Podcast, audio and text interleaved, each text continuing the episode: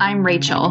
And I'm Leah. And, And this, this is Hashtag History, the podcast for both history nerds and history haters alike.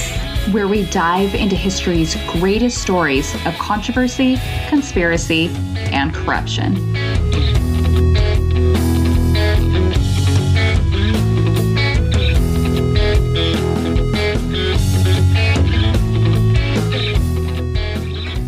Hey guys, this is Hashtag History episode 33. This is Rachel.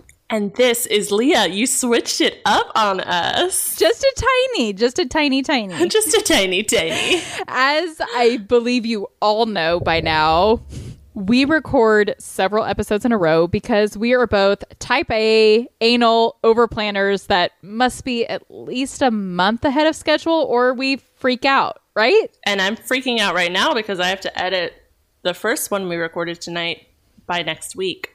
Correct. So we're we're measured type A over planners. Um and we're coming at you still under lockdown restrictions. Leah and I are still not sitting across from each other in the same physical location. We are still recording this remotely, and I am still very sad. So sad. Mostly just because you ate a raw egg white because we I wasn't there in person to tell you that you should mix it instead of just stirring it. yeah, if you listened to last week's episode, there was an egg white in our drink, and I didn't mix it appropriately and all the egg was down at the bottom and I drank the whole egg by itself. It was really awful. But again, we are under lockdown restrictions. We're recording remotely. I'm really hoping that maybe by the next batch of episodes we record that maybe we're allowed to hang out again. God, I flippin' hope so. Okay. I hope so. It's it's really like beyond sad to not record together. I don't know if you guys understand just how much fun we have recording these episodes, especially when we record them in bulk like this because by the end we are wasted. My favorite memory was um, after one of these recording sessions. You're walking out the door carrying all the leftover alcohol, including like a bottle of prosecco, I believe, or or yeah. And she like bends over to pick something up, and I think the motion shook up the prosecco enough that it pressurized and it shot the top off, and it shot your into the trees or on the roof or something, right? Yes, and I was very embarrassed. And um, that bag that I had also had all of my podcast gear in it, and it literally just exploded in an instant. But yeah, so you guys, since we are recording um, remotely, I am all by my lonesome in a little room in my house with a picture of Abraham Lincoln staring back at me. Yeah, he's a little creepy sometimes. Yeah. So, with all of that being said, we are still here. We are still showing up and pushing out episodes. And we are so, so thankful for all of you amazing listeners for supporting us during this crazy time in our world and tuning in. One of our amazing listeners is Tyler from the Talking Fail podcast and the Discographers podcast. Yes, he is an overachiever and has two podcasts. He has been a super supportive listener since the very beginning and has been super helpful with all sorts of things, particularly audio assistance because he is a tech god. I also got to be a guest speaker on his Talking Fail podcast a few months ago, so be sure to check out episode 136 of the Talking Fail podcast if you would like to hear my voice even more. And Actually, breaking news. As of today, Leah and I are working on a crossover episode with Tyler on his discographer podcast, in which we are going to be covering a very famous singer and his very mysterious death. I'm actually very excited. I'm I'm so excited, but I digress. Why are we talking about Tyler other than because he is an all-around awesome person and we love to give shout outs to our listeners? It is because this week's topic that we are covering is one that he recommended. Granted, it is a dark and creepy historical mystery, so it was obviously already on my radar and already on our ever growing list of potential topics to cover. But on that particular episode of Talking Fail that I was on, he suggested this week's topic and it reignited the fire to get moving with it. So thank you, Tyler. Yes, thanks, Tyler. So, what is this dark and creepy historical mystery I speak of? It is the true story that occurred in February of 1959 when nine experienced hikers were found dead along what is known as Dyatlov Pass in the northern Ural Mountains. It was found that their tents had been torn from the inside and were hurriedly escaped. It was horrifically cold at this time, and all hikers, not even remotely dressed for the sub zero temperatures, died of hypothermia. But in addition to hypothermia, two of the hikers were found to have fractured skulls. Two other hikers were found to have severe chest fractures. One hiker was missing both eyeballs, and one of the hikers was missing her tongue. WTF. Indeed. An investigation was opened by the Soviets, but to this day, no one knows what happened. Again, WTF. if you've listened to the show for any period of time, and by that I mean you have listened to literally more than one episode, you know that with that horrifying introduction, it is now time for a drink.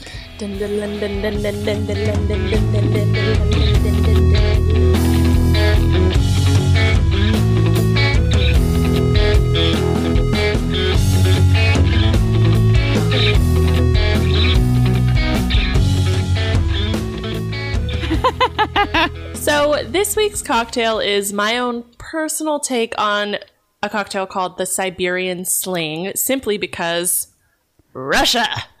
Russia.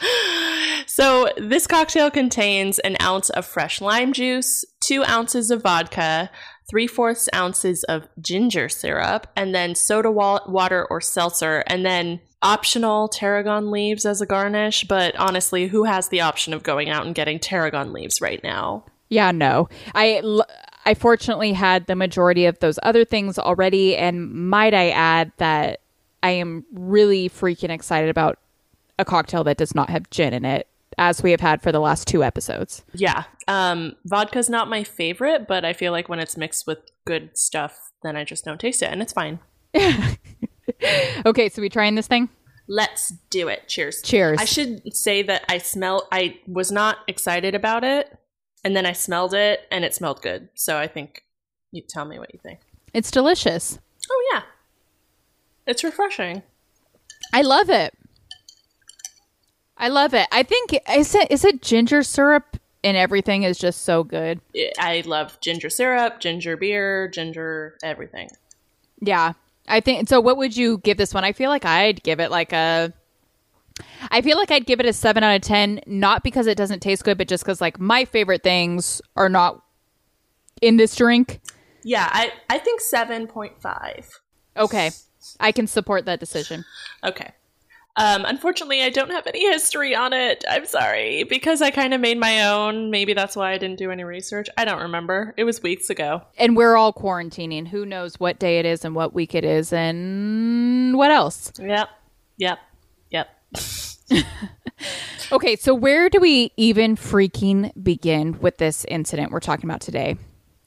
The year is 1959, and a man by the name of Igor Dyatlov. Does that name sound familiar? okay, okay. Moving on. Igor is 23 years old and is studying radio engineering at Ural Polytechnical Institute. Igor is the one that put together this group of nine hikers, all of whom were also students at the Institute, and all of whom were grade two hikers. Upon completion of this particular trip that Igor was taking them on, would earn their grade three hiking certifications. Not even remotely knowing what that means, because as opposed to Leah, when I go on a hike, that mostly just means I was trying to get from one place to another, and it ended up involving a lot more effort and sweat than I had initially signed up for. um, I. I did attempt to look up what the different grades of hiking certifications are, but it varies based on countries, and it has, of course, changed over the course of the years. At the time of the incident we're talking about in today's episode, a grade three certification was in the Soviet Union, the highest level of hiking certification you could receive, and essentially required that you travel 300 kilometers, which is the rough equivalent of 186 miles. So I'm going to pass on that. Yeah. I mean, even me as a person who likes hiking is probably going to pass on that. And I feel, yeah, I think maybe this is going to be. s- This is going to be some good discussion in this episode because Leah does enjoy hiking. I don't want to say that I don't enjoy hiking, but maybe I don't. Like, I do enjoy physical activity. We were just talking about this. I go on like runs every day. I go, since quarantining, I go on bike rides every day. We both participate in dance classes. So I obviously like enjoy cardio and endurance, but I don't know what it is about hikes. I love nature and I like walking, but they're I don't know. I just don't I'm not a I'm like, what is there not to like if you if you enjoy if you enjoy exercise and you enjoy nature? I'm kind of perplexed right now. I know. I know, I but I, have to take you on a hike. maybe that's what it is. Maybe I just haven't been with the right person. okay. Oh Leah. Leah goes on like a cool hike at least like I feel like once a month. No, I wish I did. I it ends up only being a few times a year, but um, if I had my way, it would be once a month. That's cool. So maybe you're going to be able to like jump in and help with some terminology and stuff because truthfully I have no idea what I'm talking about as far as hikes go here. I mean, I don't. I'm probably not, but okay. You've ne- you've never hiked the Ural Mountains? and I I've never tried to get a certification in it either. Okay, so we start out this trip with eight male and two female hikers embarking on this grade three trip. And if that math sounds a little off, because remember earlier I mentioned that this incident involved nine hikers, do not fret. I am literally just about to explain why that is right here, right now. The group arrived by train to a town called Ivdel on January 25th, 1959. One member of the group, Yuri Yudin, there are a lot of Yuris on this trip, Leah. yeah. hmm He was suffering from some pretty severe joint pain, and a few days into the hike, decided to return home.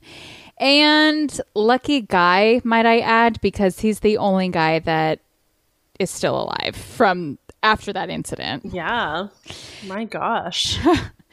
By February 1st, the group of now nine have made it to the pass now known as Dyatlov Pass. But due to the weather conditions, they were unable to cross it in one day and instead chose to make camp along the mountain slope there. Here, I would like to add that the mountain slope they camped at was called, and excuse my incorrect pronunciation, it was called Kholat Syakhl, which translate to Dead Mountain. And the whole intent of this trip was to reach what was, again, excuse my pronunciation, Gora Otorten Mountain, which in English translates to Don't Go There. So there's that. Um, it's literally called "Don't Go There." Don't go there to the Dead Mountain. That's really actually hi- hilarious. Yeah, like in a very morbid way, it's hilarious. yeah. Now, we know all of this up to this point about the hikers stopping to camp along the mountain slope because several of the hikers brought diaries or cameras along with them to document their movements. In fact, the hikers were actually keeping a communal diary that they formatted to look like a daily newspaper where they all shared little bits and pieces regarding their trip, which is really stupid cute. Yeah.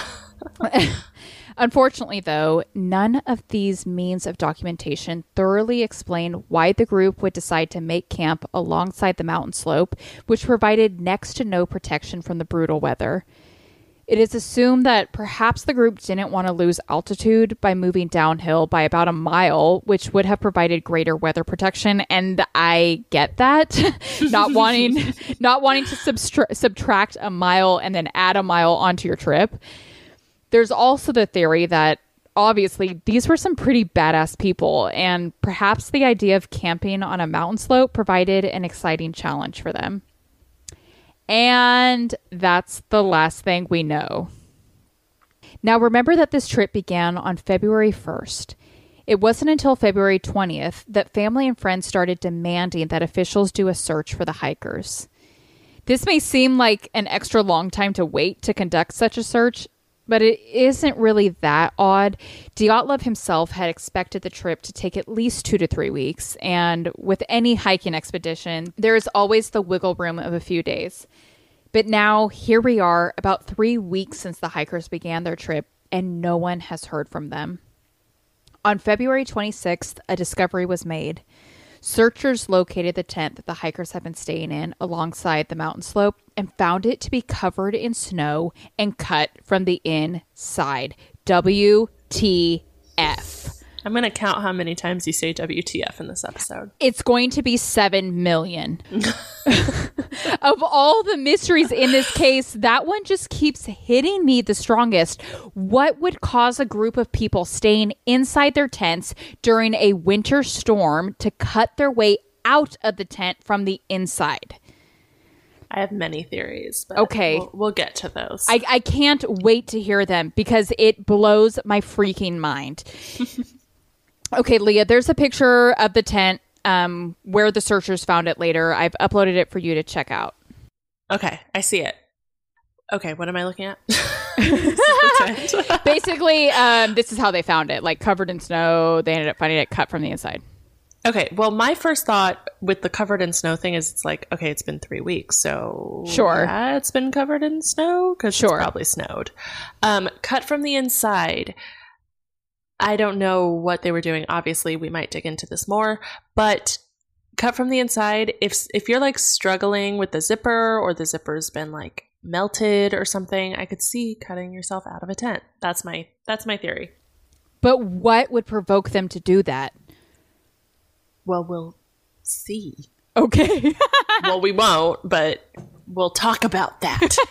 we will talk about it and come up with our own theories. yes. Okay, so the searchers were also able, after they found this tent, they were also able to find sets of footprints leading away from the tent into a nearby woodsy area. Okay, so actually, if there's footprints, that means there hasn't been snow since this happened. If there's still footprints. Excellent, excellent, excellent point, Detective Walcones. And I do want to say, in relation to those footprints, they only found eight to nine sets of footprints. So it doesn't provide the theory that someone came and did something to them or something or someone did. If there were only eight or nine sets of footprints that they found, that's how many hikers there were. Yeah. Hmm. Now, when they examined these footprints, they found that the majority of the footprints were made by people who were wearing socks, some wearing only one shoe, or barefoot entirely. So, again, what would cause a group of people, especially experienced hikers, to ex- escape from their tents in such a rush that they weren't even able to properly clothe themselves, at a bare minimum, put shoes on? I mean, it has to be something scared them. That's the only explanation, right? Right. Right. What? right? I agree. Something that they were like completely alarmed and shocked by. They needed to cut themselves out of their tent and book it. Yeah. The other thing that I- when I was doing a lot of research, investigators found that the footprints weren't necessarily hurried footprints. They seemed as if they were just simple, casual walks. Okay, that's creepy. I know you said this like creeped you out, and it's I get it that now. Yeah, I did text Leah and let her know that I couldn't even take a shower in my house by myself um, because this researching this episode really creeped me out. Yeah, I get it. So here's to hoping you are all listening to this in daylight and with people around you.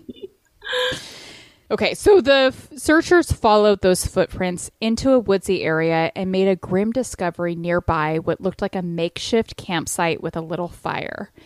It was here that they found the bodies of two of the hikers, completely naked with the exception of their underwear. Uh huh. Why? Yeah. And then, ranging from approximately thousand to two thousand feet away, they found the bodies of three more hikers. This group, including Dyatlov himself, all poorly clothed and all dead by what was presumed to be hypothermia. That is, with the exception of one body that had a small fracture to the skull. Is this a big deal? I think so, but some people think not. Maybe it's not that big of a deal. It was a really minor fracture skull and likely not the cause of death. Hey guys, it's Rachel. Now, you know, on the Hashtag History podcast, we are all about girl power. Something else we are all about is entrepreneurship, building multiple streams of income, and creating flexibility in your work lifestyle. That's why I am so excited to introduce you to the Girl Means Business podcast. It's a weekly podcast hosted by former teacher turned entrepreneur Kendra Swalls. Each week, Kendra and her guest share business and marketing tips, along with honest conversations about what it means to be a boss babe balancing a business while still having a life. For any other podcasters and entrepreneurs out there, I think you could all take something away from one of my personal favorite episodes called How I Use Instagram to Grow My Business. Or something that could come in handy for many of us during this time of quarantine is Kendra's episode titled A Work from Home Survival Guide.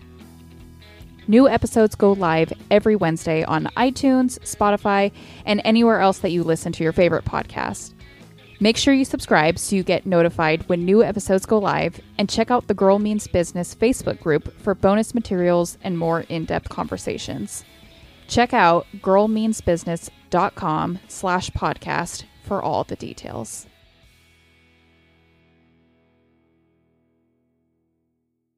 It would take another three plus months to locate the remaining bodies. And this is where shit gets crazy. This is where shit gets crazy, guys. This is where. Yeah, it wasn't crazy. before. No. Uh huh. Yeah, right, right. Yeah, right now. Now, the four remaining bodies were found hundreds of feet away from the others and underneath 13 feet of snow. Still not dressed appropriately for the conditions, these bodies were better dressed than the others that had previously been found. In fact, these bodies were found to be wearing some of the clothing of those that had been previously found, which suggests that perhaps this latter group had survived longer and had taken that first group's clothing to protect themselves against the harsh winter. And is it just me, or are you, Leah, getting some serious Donner Party vibes right now? Yeah. Mm-hmm. Yeah. So if you guys haven't done so yet, we covered the Donner Party last season in episode 27, and that was some crazy shit. but to get back to this crazy shit, not only were the four remaining bodies found hundreds of feet away under a dozen feet of snow, these four did not die from hypothermia. They were found to have severe fatal injuries. One had a major skull injury, while two others had chest trauma so severe that it looked like someone had quite literally tried to rip open their chest on the inside. One of the women in the group was missing her tongue and eyeballs. Uh, another in the group was missing eyeballs, and yet another was missing their eyebrows. WTF. I actually hadn't heard about the eyebrows before. That's. Okay, but all four bodies appeared to have sustained damages to their head and face, but the majority of the trauma was internal. An autopsy that was later conducted on these four individuals also found traces of radiation on their bodies and clothing. WTF. Number 7 million. Yeah. And that is the end of the story. Almost. At the time, the Soviet Union concluded that the group of hikers had died as a result of bunny ears here, natural force, whatever that is supposed to mean, and they closed their files to the public. Cover up conspiracy or question mark? Mm-hmm. Mm. These files remain closed until the 1970s. Obviously, there's a reason why this incident continues to haunt us. It is an unsolved mystery to this day. What happened to these hikers? What made them cut through the tents and flee without proper clothing, without shoes, into freezing weather? What happened to make them travel away from the campsite, establish a new campsite elsewhere, and die there practically naked? And what happened to cause such severe cranial and ribcage trauma and to cause someone's tongue and eyeballs to go missing? What is happening here? Of course, there are a dozen and one different theories, each varying in absurdity, that Leah and I decided to tag team on so that we could hit a bunch of them. So, Leah, do you want to start? Yes. So the first hypothesis is the Yeti hypothesis. And it, oh my God. yeah, and it makes me giggle. But you know, who knows, right? Who knows? No one knows. So, this hypothesis surrounds the idea that the hikers must have been running away from someone or something. dun dun dun. This hypothesis was kind of hard for me to even lightweight substantiate since the majority of the sources were like Daily Mail and the Discovery Channel's documentary, and I use documentary with air quotes around it, um, entitled Russian Yeti The Killer Lives. Regardless, here it is. Russian folklore in the area tells tales of the Yeti, or as they called it, the Menk, in Siberia. So, this would explain why three of the hikers were found in a quote den with severe injuries to their bodies and one missing tongue. Ugh. Ugh. You can see why Yeti conspiracy theories might latch on to this incident as proof, maybe? Okay. Yeah. Um, there is one piece of evidence that might substantiate this theory. Um, this image we will share um, is from one of the hikers' cameras. As Rachel mentioned, they uh, were documenting the trip throughout. And according to Yetiists, uh, it's proof of a, a big footed monster. Rachel, would you like to describe it for them? I would love to because I am familiar with this picture, and to me, it just looks like a human in a snow jacket.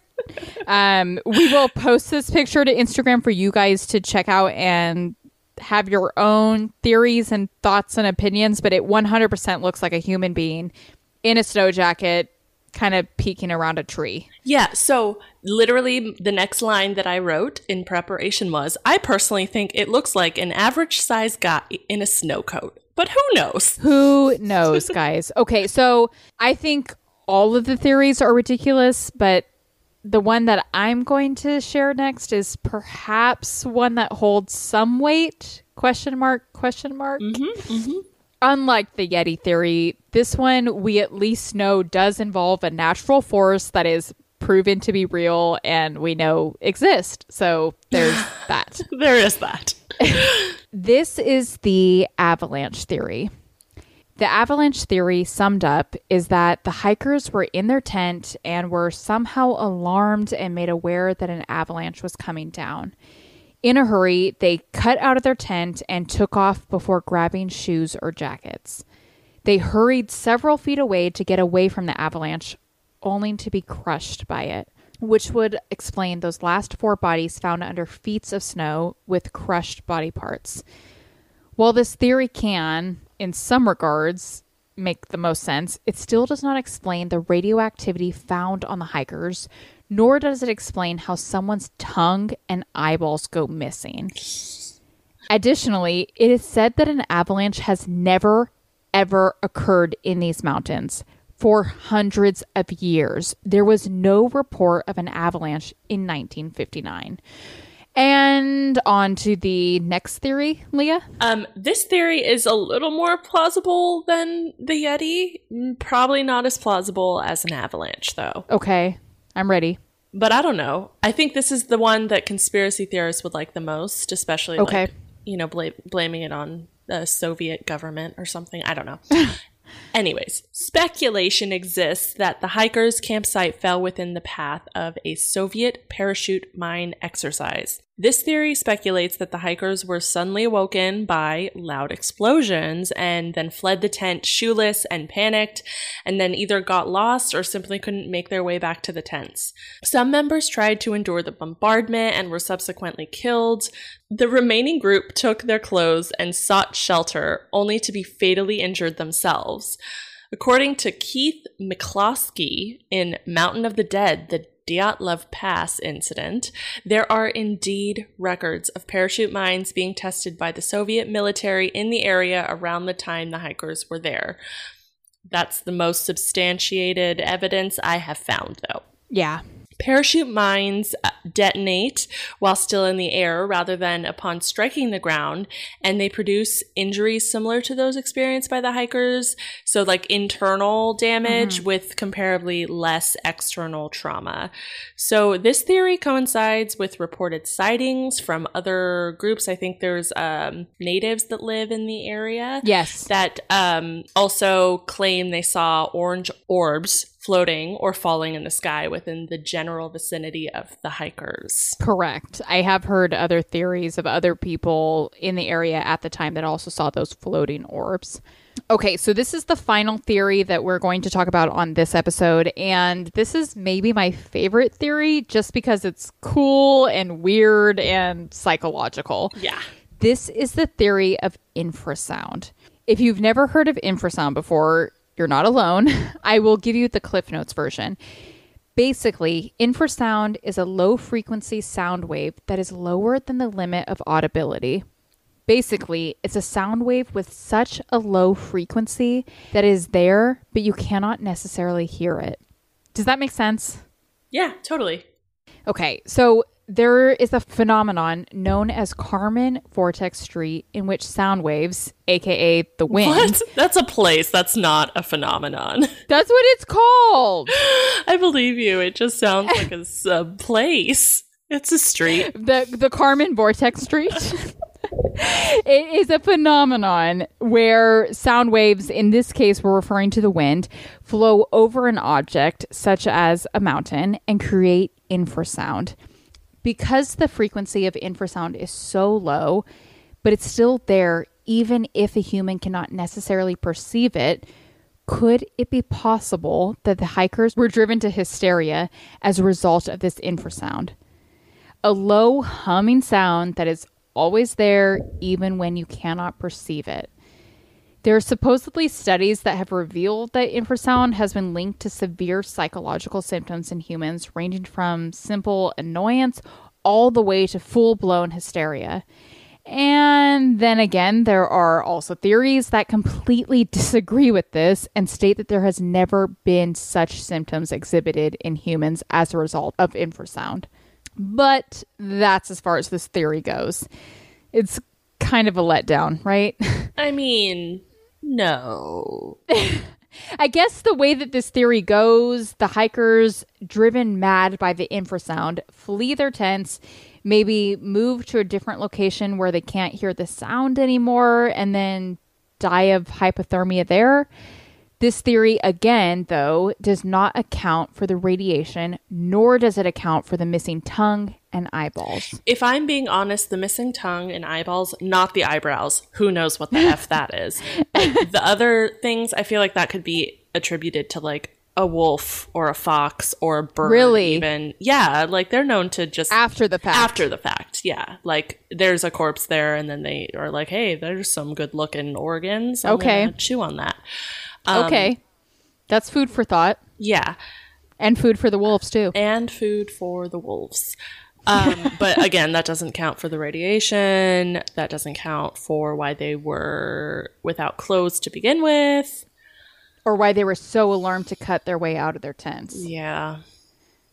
So they're they're really, you guys, there are like a million and one theories about what happened to these hikers. One that you didn't mention is again, I mentioned like the natives in the area. Isn't there like a theory that they might have killed them? Correct. Or there's one that there's like just they were just like quarreling. It was like a lovers quarrel that got out of hand or something. 100%. So there are theories that the natives um, did like, killed them. That one in particular is really insensitive to me just because the natives were actually they had never had any history of doing anything to any other hikers and because the hike the natives were actually some of the first people to help search for the hikers when it was raised that perhaps they were missing. And then in relation to like a lover's quarrel or um, some kind of tension within the group, I am just about to get to that. Oh. So there are really, you guys, like a million and one theories to address. We could only hit a couple. But the Russian government actually, in fact, ended up coming up with a total of 75 different theories about what happened to these hikers. In just 2019, so only a year ago now, although the year 2020 already feels like a decade already, right? Yes. the Russian government reopened the investigation into the Dyatlov incident. 60 years to the day of the incident, they reopened it. Now, before you get too excited about this new investigation, listen to this. Although Russia's prosecutor general stated that the agency had some 75 theories ranging all the way from a government cover up to alien abduction, they announced that they would only be investigating three of those possible theories. Three out of 75. okay, you ready to hear which three they investigated? I'm going to guess like I, nothing supernatural. you're you're 100% right. These were the three that they focused on. One, an avalanche. Two, a snow slab. And three, a hurricane. Nothing that might implicate a cover up by their government. Interesting. Not at all. The prosecutor general's office, in fact, actually said that there was no crime or cover up whatsoever. They would not even consider those theories. They were absolutely convinced, or as they stated to the public, that the deaths of the hikers occurred as a result of a natural force. Now, we already know the holes we can poke in the avalanche theory. The snow slab is essentially the same theory, except that a snow slab is like one huge chunk of snow that breaks off from a mountain and falls off. And then the hurricane theory, really, really? there are still so many theories we didn't even get into in this episode. Like Leah mentioned, there is one theory that um, one of these hikers that went on this hike, he actually wasn't a student or a graduate of the university. He was actually a total stranger that ended up joining the group just days before they le- took off.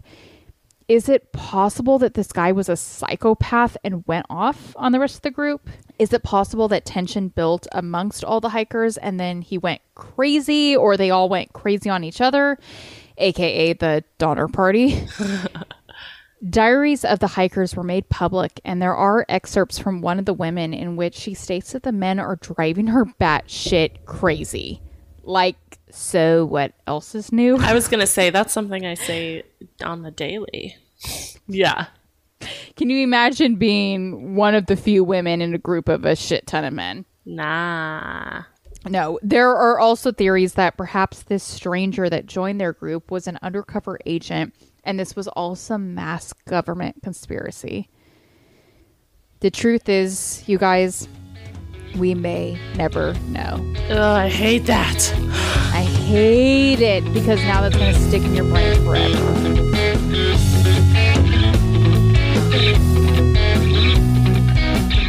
Well, thank you guys so much for listening to this episode of Hashtag History. Again, we are really thinking of you guys during this time with everything that's going on with the coronavirus pandemic. And we just want to thank you so much for listening to the podcast and being so supportive and tuning in. And as always, we will post the pictures from this episode to our Instagram. And then all sources used to put this episode together can be found on our website. If you enjoyed the episode, do us a favor and subscribe to Hashtag History on whatever podcast platform you use. Share it with a friend and give us a rate and review. And again, like I shared in last week's episode, please really do give us a rate and review. We don't just say that because it makes us feel better, although of course it does, um, but because that is how people find our podcast. The algorithms are based off of the number of ratings and reviews that podcasts receive. So please go and give us a rate and review now. Yes, please do. And be sure to check us out on Instagram at hashtag history underscore podcast. Thank you guys so much. Thank you. Bye. Bye.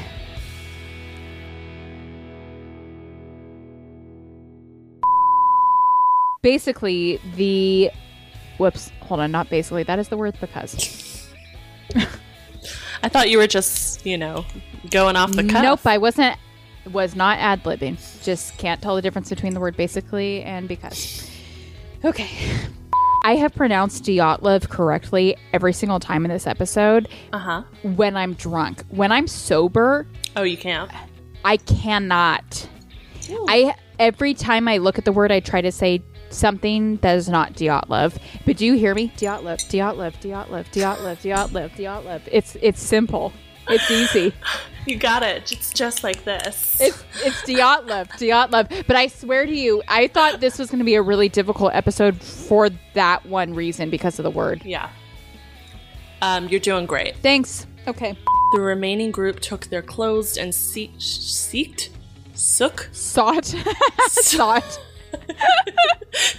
Oh my god, that's hilarious. Again, I can only say Dyatlov when I'm drunk, apparently. So I'm not judging your seek slash thought. Yeah, it was early in the morning when I wrote this. That's not true. It was like 10 a.m. Okay. Igor is at this time he's a 30 a 30. He's a 33. Nope, that says 20. Yep. Igor and upon completion of these of these okay, I'm struggling. Okay. Here we go. Has anything that I've said so far sounded like robotic or bad? Should I do this whole thing again? No. That was Okay. the first thing that sounded weird. We now interrupt your regularly scheduled programs for Funny Sounds by Rachel. Disc disc disc disco is it disco or discographer? Did you just ask if it was disco? We're driven to hy- hysteria. Really? Ha! Did the discographers. If that mouth math, if the wiggle row, disc discographers. Okay, always the will. Obviously, there's a reason why this incident. Con- let me do that again. Oh my god, it's saying I have no internet connection. Sorry, Leah. Let me figure this out. I'll text you. Hold on. Hold on. I'm going to text you. You're going to hear this recording later. Hold on. This is going to be a really boring thing to listen to. It's going to be really boring for you. Sorry, this is boring. I might make Alex come in and help me. Can you hear me? There we go. Yes, I'm sorry. My internet cut out.